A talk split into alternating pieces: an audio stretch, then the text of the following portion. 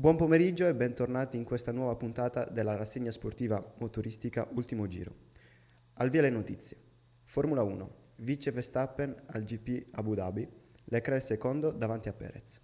Verstappen chiude un 2022 da leader incontrastato, conquistando la sua quindicesima vittoria stagionale.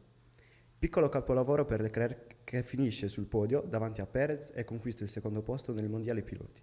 Ferrari seconda anche nel mondiale costruttori. Ultimo giro invece per Sebastian Vettel, che chiude la sua carriera in decima posizione, dopo 4 mondiali vinti e 299 gare disputate.